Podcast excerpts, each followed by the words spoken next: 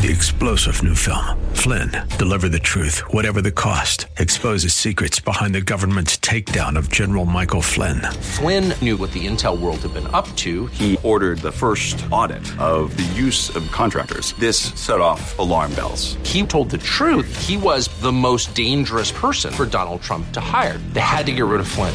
Flynn, deliver the truth, whatever the cost. Available now. Watch it today. Go to salemnow.com. Salemnow.com.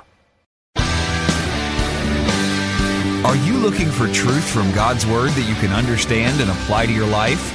You'll find it today on Make It Clear with Dr. Stan Ponz, Bible teacher and president of Florida Bible College in beautiful Orlando.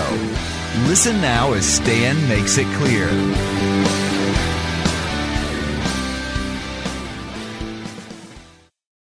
God will also forgive us. And I really like that, that God will forgive us. Let's look at that passage, will you? Follow along. It says, Who shall bring a charge against God's elect? It is God who justifies. Well, the big question is, is who is God's elect? Will it be all of you who have trusted Christ to save you? You're a part of his forever family. And so because of that, he says that there's no charge that's going to come against you. And I, I love that verse, that I know that God is going to be with me and that God is at the same time going to forgive me. Many years ago, I was in a church where the pastor was really big on trying to raise money, and he, he kept hammering away at the people. And I, I, I was kind of low man on the totem pole.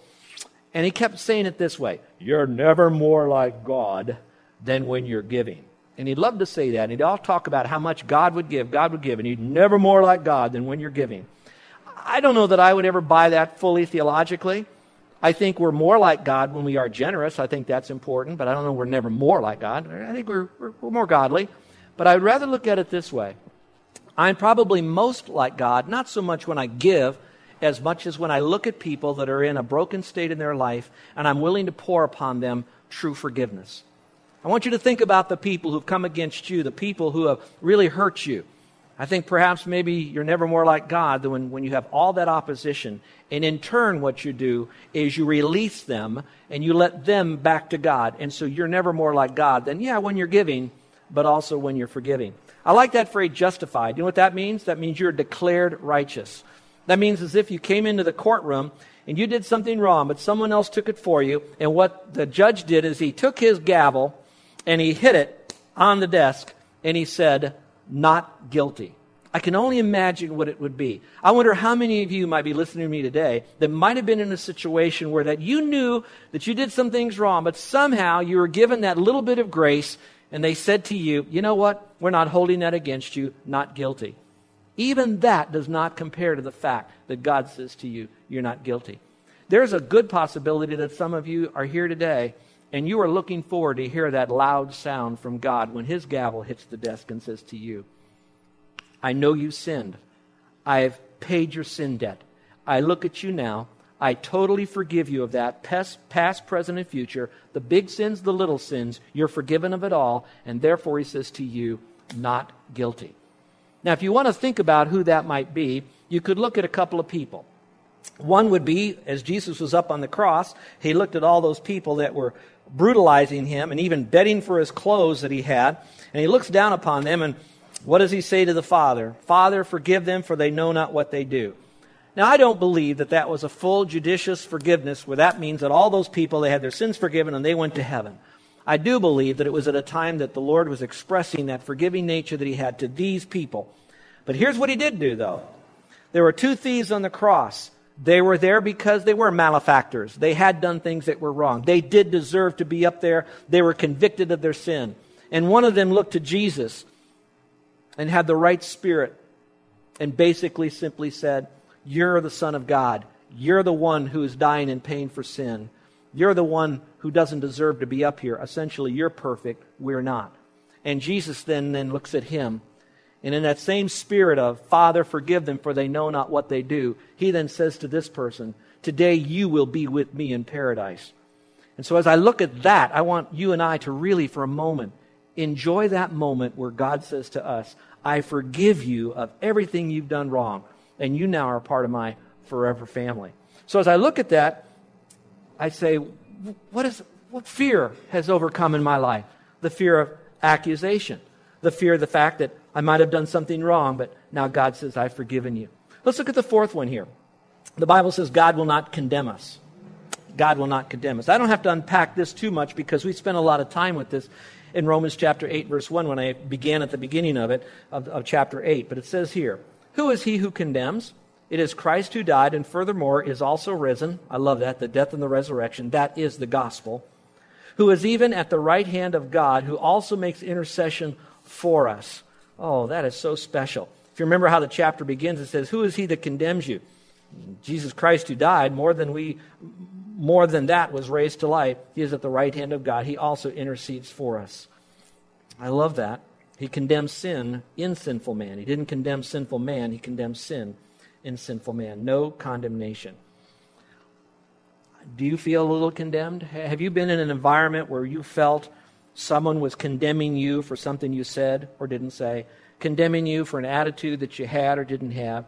Condemning you for an action that you did or didn't do? and you felt really condemned, really marginalized. Now, some of you might feel that in the world of work. You might have had a very horrific boss, male or female, and was really condemned for the things that you did, and great judgment was placed upon you, tremendous control was put over you, and you were marginalized in a horrific way. Some of you might have experienced the condemnation away from work, but you grew up in a home where that most of the conversation coming out of the mouths of your parents were where they put you down when they looked at all the A's that you did and they saw the B, and they condemned you for the B that you made because you didn't do something the way they wanted you to do. And you feel in your heart this condemnation. Some of you have had it so much ingrained in us that we might look at God now and think that God is nothing more than a condemner. Just remember John chapter 3 that says Jesus came into the world not to condemn the world, but that through him the whole world might be saved. We are already condemned because we haven't trusted Christ, but he says, I want to release you from that condemnation so there is now no more condemnation if you'll trust Jesus Christ, me, he says himself, as your Savior. You're taken out of that condemnation. I think that's so important because some of you that live under condemnation, I want you to remember that Jesus Christ, He loves you. He cares for you. He says you'll never lose your salvation. You can have the assurance of my love. You can be set free, never to be back into that kind of bondage again. But you have to believe this is truth for you and me. So, how can you know that you're not condemned? Well, there's four areas. It's all in the context. You could write them down if you want to, mark them, find them. It says Jesus died for you. We all know that. We're celebrating his birth, but you can't have a dead Savior who then rises again from the dead unless he's born. And so that's why we celebrate his birth. So Christ died for you. Number two, Christ lives for you. Now, I like that because Christ now lives in me the hope of glory, Colossians chapter 1, but he also lives for me, which means is I now live the exchange life and I allow the Holy Spirit through Christ now to live that life out for me. He is now going to live my Christian life. And so now I rely upon him to do that. Number three, Jesus sits at the right hand of God for me. He's at the right. You wonder what happened when he rose again from the dead? He went right up to heaven. He then sat down at the right hand of the Father when it was all over. And he's now saying that I have connectivity to the Father. I'm sitting on the side with authority. And together, the Father and I are one. And then, number four, Jesus intercedes and he prays for us. I really love that.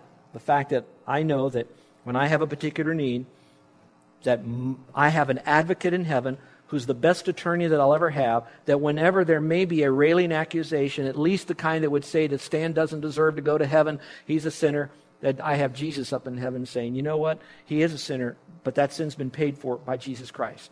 Now, let me pause for a moment because some of you might be thinking right now that if you don't have any condemnation, that means you can go out and live as you please and there are no consequences. I want you to know that, and this is, I mean, this is just, it's, it's a law. All right? You reap what you sow, okay? When I plant corn, I don't get grapes, okay? It's a law. And so when I plant seeds to my flesh, I'm going to get those kind of results. So there are going to be consequences. So some of you that think, okay, all I got to do is I live as I please and I go to the Lord, I trust Him as my Savior, and my whole life turns out to be all wonderful again. No, there are some, some wonderful things that'll happen. But at the same time, there are consequences that you're going to have to live through. And that only makes sense. Here's a criminal who commits a murder. He goes to jail, and while he's in jail, there's a godly chaplain who explains the gospel clearly to him. He comes to know Christ as Savior. He gets involved in some um, uh, uh, prison Bible studies. They don't automatically let him go. He still has to live those consequences. Now, some of you, as a Christian, you might think you too can get away with it. You really can't. Let's say, for example, that here, this pulpit up here, and uh, I have a bad day, and I'm really upset. I don't even know why. I can't even, this illustration. And I took a, a nail here, and I took a hammer, and I started to hammer a nail into this pulpit. And after I'm done, I'm realizing that nail's in the way. I really shouldn't have done that. A beautiful thing like this, people are going to see this, and I marked up something that didn't need to be marked up. I was wrong. I shouldn't have done it. So now I'm sorry. So now I try to take care of the problem and I apologize for it. You forgive me. God forgives me. I take the nail out. Okay, the nail is out. I can do all I can to putty up that hole, sand it up, might even spray some things over it, but I will never put Humpty Dumpty back together again. So even though there's no condemnation, that does not mean there is no consequences. And I imagine if I would have the microphone and we could speak today, most of you would say, You are really right. I know that I'm, my sins are forgiven. I know that nothing I've done in the past nor could do in the future will keep me out of heaven, but I am still going to live with the earthly consequences of it, and sometimes they're going to be horrific. And maybe a little catchphrase for some of you to remember is this You cannot sow your wild oats and then later on pray for crop failure. I know it's a little humorous, but there are some people that get into this thing and then they want God to get them out of it and they don't want to face the consequences. So we do choose to live a righteous life, not to get into heaven, not so we can keep our salvation, but as a way to say thank you to the Lord. And so it doesn't mean that there's uh, no more condemnation uh, or consequences, but it does mean that, that we will have consequences. So what do I fear? My fear is gone that I have to worry about being condemned any longer. I don't have that. Some of you, you want to say, who do I think about? In Scripture, I couldn't think of a better person than the Apostle Paul. For in his unsaved days, it said he was a blasphemer, which means he spoke evil of Christians and especially God. It talked about him being injurious, which means that he would inflict injury on other people. It also says that he was one that was violently angry in the context of the Greek. So here's a man who spoke evilly, he had an attitude of anger, and he let it fly to other people, and it manifested in himself that when there were Christians nearby, he would haul them off into jail to have God knows what to the, happen to those people. And then if when someone was executed, like Stephen was, who was a Christian, while he might not have thrown the rock, although we don't know that, we do know he held the cloaks and the clothes of those who did kill him. And yet, out all, all of that, here's what he said no condemnation. He wrote it in Romans, but it's now said again to First Tim, in 1 Timothy to Timothy. He says this I thank Christ Jesus who enabled me because he counted me faithful, putting me into the ministry. Let me pause. That means some of you that are carrying incredible baggage, when you go to the Lord and you trust him as your Savior, and then you give him your life as a believer, I want you to know that there is tremendous hope of a future for you in ministry. You can be mightily used of the Lord.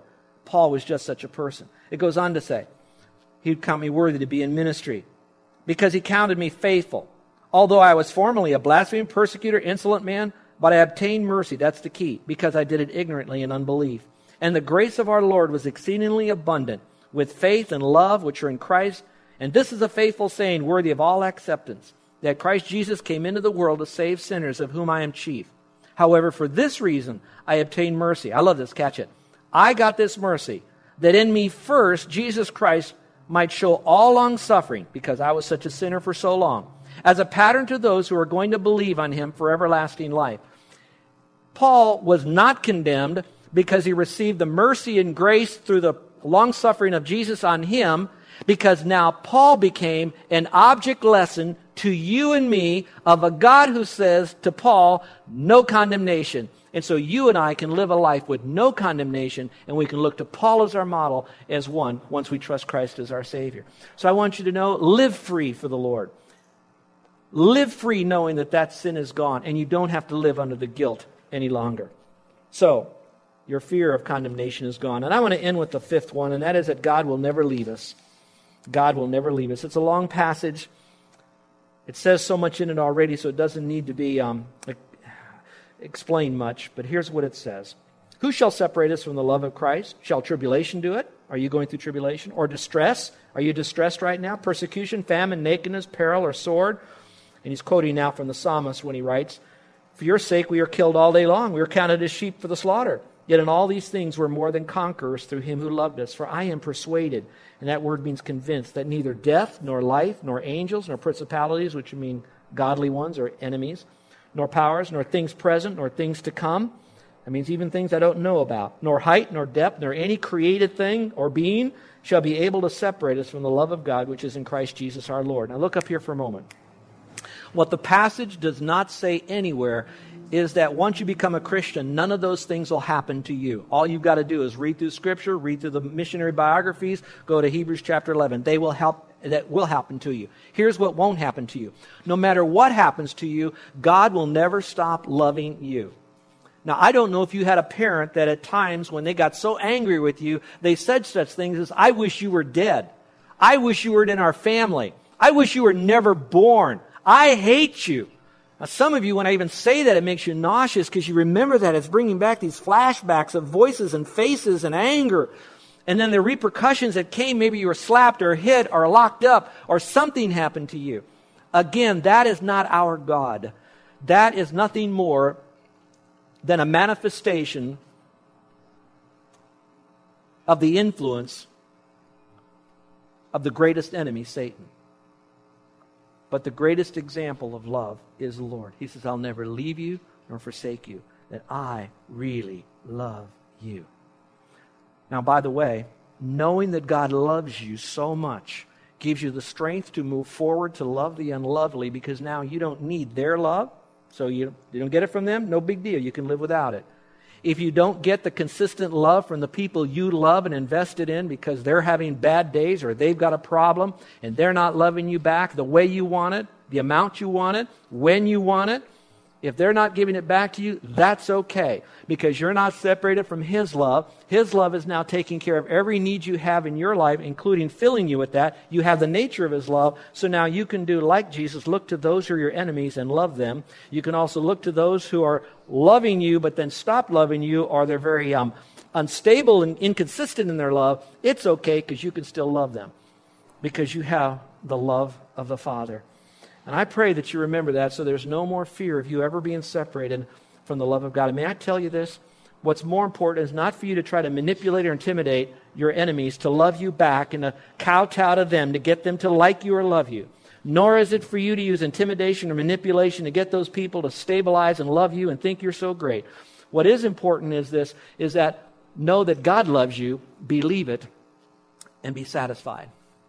And I hope that would be the case because once you have that, then you're now on the road to the most beautiful relationship with the Lord because that's where intimacy with God is at. That gives you the fuel now to march out into this world and to be able to manifest the character of Christ, of loving these people to Christ by being bold in your witness, by your life and by your lips so that other people can come to know Christ as Savior. That gives you the assurance that no matter what happens, these five truths have come to you, and you will never lose your salvation. And you have the assurance of God saying, I love you, and nothing you do and nothing happens to you will ever separate you from my love. That's good news. Let's bow our heads and close our eyes and give you a moment or two just to enjoy the Lord. Think about what He's done for you, the promises that He's made to you and me in the Word. I want you to take your life and all of its issues that you have this last week and the things that brought pain to you, the things that caused you to question, the time that you felt that you're in a deep valley and the rocks were falling on you. I want you to take that to the Lord right now and begin to celebrate the fact that in Christ you now are really free. You may still be locked into that contract, that covenant whether it's in business or a house or a car or debt or a relationship. You can't get out of that, but you still can live free with your head held high, with the fullness of God, and ability now to look at all of those issues and be able to, with God's help, address each one of them to the glory of God. But for all of that to begin to take place, it's going to take someone who's man enough, woman enough, boy enough, girl enough to humble yourself before the Lord and say, Lord, I'm a sinner. I've tried to, well, first of all, I made wrong choices that got me into a lot of my problems. A lot of my opposition has come from my choices and things that I brought on myself. And Lord, I, I, I, I'm a sinner. I get so down, so discouraged. I want to give up. I want to quit. My anger comes up. I want to marginalize people. I want to retreat. I want to, I want to cocoon. Lord, I, I, I doubt you. I doubt where I'm at. I, I'm, I'm afraid of the future. And Lord, Lord I, I don't know what's going to happen. Just tell the Lord that. He knows all about it. And He says, I want to take your life, your broken life, and now I want to put it back together again and make something beautiful of it. But He says, You've got to go by way of the cross. So as you're talking to the Lord now, I want you to think not of a baby merely that was born and laid in a manger, but a baby who grew up, who was God then, who is God when he lived, God when he died, so to speak, on the cross, and a God now. And I want you to think about Jesus Christ. And I want you to pretend for just a moment that you were like those that were dissing the Lord by betting for his clothes. Or maybe some of you could say, I too should have been up on a cross because I was the sinner. I deserve to, to be judged and condemned. But now I want you to go to that, that picture of the Lord in your mind, and I want you to remember the words of Jesus when he says, He that believes on me has everlasting life. Listen loudly as the gavel comes down and Jesus says to you, Forgive them, Father, for they didn't know what they were doing. It was an ignorance. And now they are in their full mind to trust you. Now, please, my friend, would you now simply say to the Lord, Lord, I'm a sinner. I come to you without any good deeds, and I'm placing my childlike faith in Jesus Christ and thanking you for the full forgiveness of my sin that you promised once I trusted you as the Lord who died and rose again. Please do that because that is the door, Jesus, that'll open up now to give you all that pertains to godliness, to live this life, to make it through as a thriver and not a survivor. Is there anyone in here with the heads bowed and eyes closed that just would prefer that a pastor might pray with you? And so, in a moment, I'll ask you to slip up your hand if you want to do it right now, immediately. And when I pray for you, I won't have you come forward. You won't stand up. You won't have to raise your hand. I won't describe you in my prayer so people know who you are. God knows. I'm just going to take you as a hand that I saw raised to the Lord. Me praying for you won't save you. Walking an aisle won't save you. Raising a hand won't save you. But in your heart of hearts, if you're transferring your trust in Christ alone, I'd like to pray for you. So, with heads bowed and eyes closed, no one looking around, is there anyone that says, Today's the day that I'm going to receive the assurance of my salvation on the authority of God's word and what Jesus said to me as a God who cannot lie? I'm trusting Christ as my Savior forever. And you'd like for me to pray for you. Would you slip up your hand? Is there anyone at all? God bless you, my friend. Anyone else? Never done it before. All right. Those of you who, whether you raised your hand or not, if you want to communicate, you have a communication card in the worship folder. We receive the offering. We don't want your money. God will take care of us through uh, believers. But if you want to communicate to us, let us know on that card. But for the rest of you, how many of you right now are putting the Lord back first in your life? And you're realizing that all these truths I received when I trusted Christ, but I want them activated in my life in a real way where I don't have to have the fear that I've had before. And so I'm now going to believe these and own these for the fullness of God and release Him in my life. How many of you would like to have prayers? You go through this season for that in a very special way that God ministered to you and you'd like for me. Would you slip up your hand? I'd like to pray for you. I'd, be, I'd like to do that. Amen. Amen. Our gracious Heavenly Father, I know this is kind of heavy truth for some. Others, it's a great reminder. And we like to do that. We need to be reminded. Paul said that. Peter said that. Therefore, Father, we need to remember these truths. But Father, right now, I lift up this one who, with an uplifted hand, indicated that they were trusting you as Savior. Now, Father, you know in their heart of hearts whether they've truly trusted you alone to be their Savior. Or maybe just today they've done it before, but now they've got the assurance that nothing will separate them from your love, and they have the assurance of it. I pray that they would get a Bible and read it, not a, a little book about the Bible, but really get a good study Bible and begin to read it every day as a love letter from you. I pray that they'd talk to you in prayer and not little stilted, now I lay me down to sleep speeches, but a real child to a father conversation. For, Father, your ear is inclined toward them. You want to hear their heart. And so, Lord, I pray they'd speak to you as a dependent child upon a very benevolent Father. I pray that they would begin to fellowship with other Christians. And Lord, I'm thankful for the Christians in this church that are humble and yet teachable, and they want to learn, and they love other people, they love you. And so, Lord, I pray that our guests that are here would find this church a genuine church filled with the love of God, genuine spiritual aloha. And then, Father, I pray that we'll never forget that it's not about us. It is about you, and you came for other people. And so we need to tell other people about you. So I pray for that person and for all of us that we would confess by our life and by our lips the simple plan of salvation found in the person and the work of Jesus Christ. Father, we pray all of this as we head into a season that's filled with the potential for joy to go to the world. In your name we pray. Amen. You're listening to Make It Clear with the teaching of Dr. Stan Ponz, founder of Make It Clear Ministries and president of Florida Bible College in beautiful Orlando, Florida. Make It Clear is dedicated to taking the Word of God with clarity into every person's world.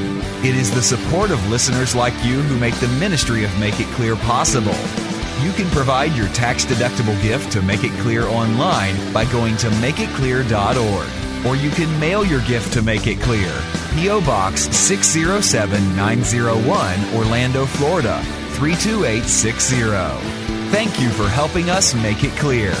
If you would like to have Dr. Ponz speak at your church or event, please send us an email at tellmemore at makeitclear.org. Thank you, and remember to make it clear.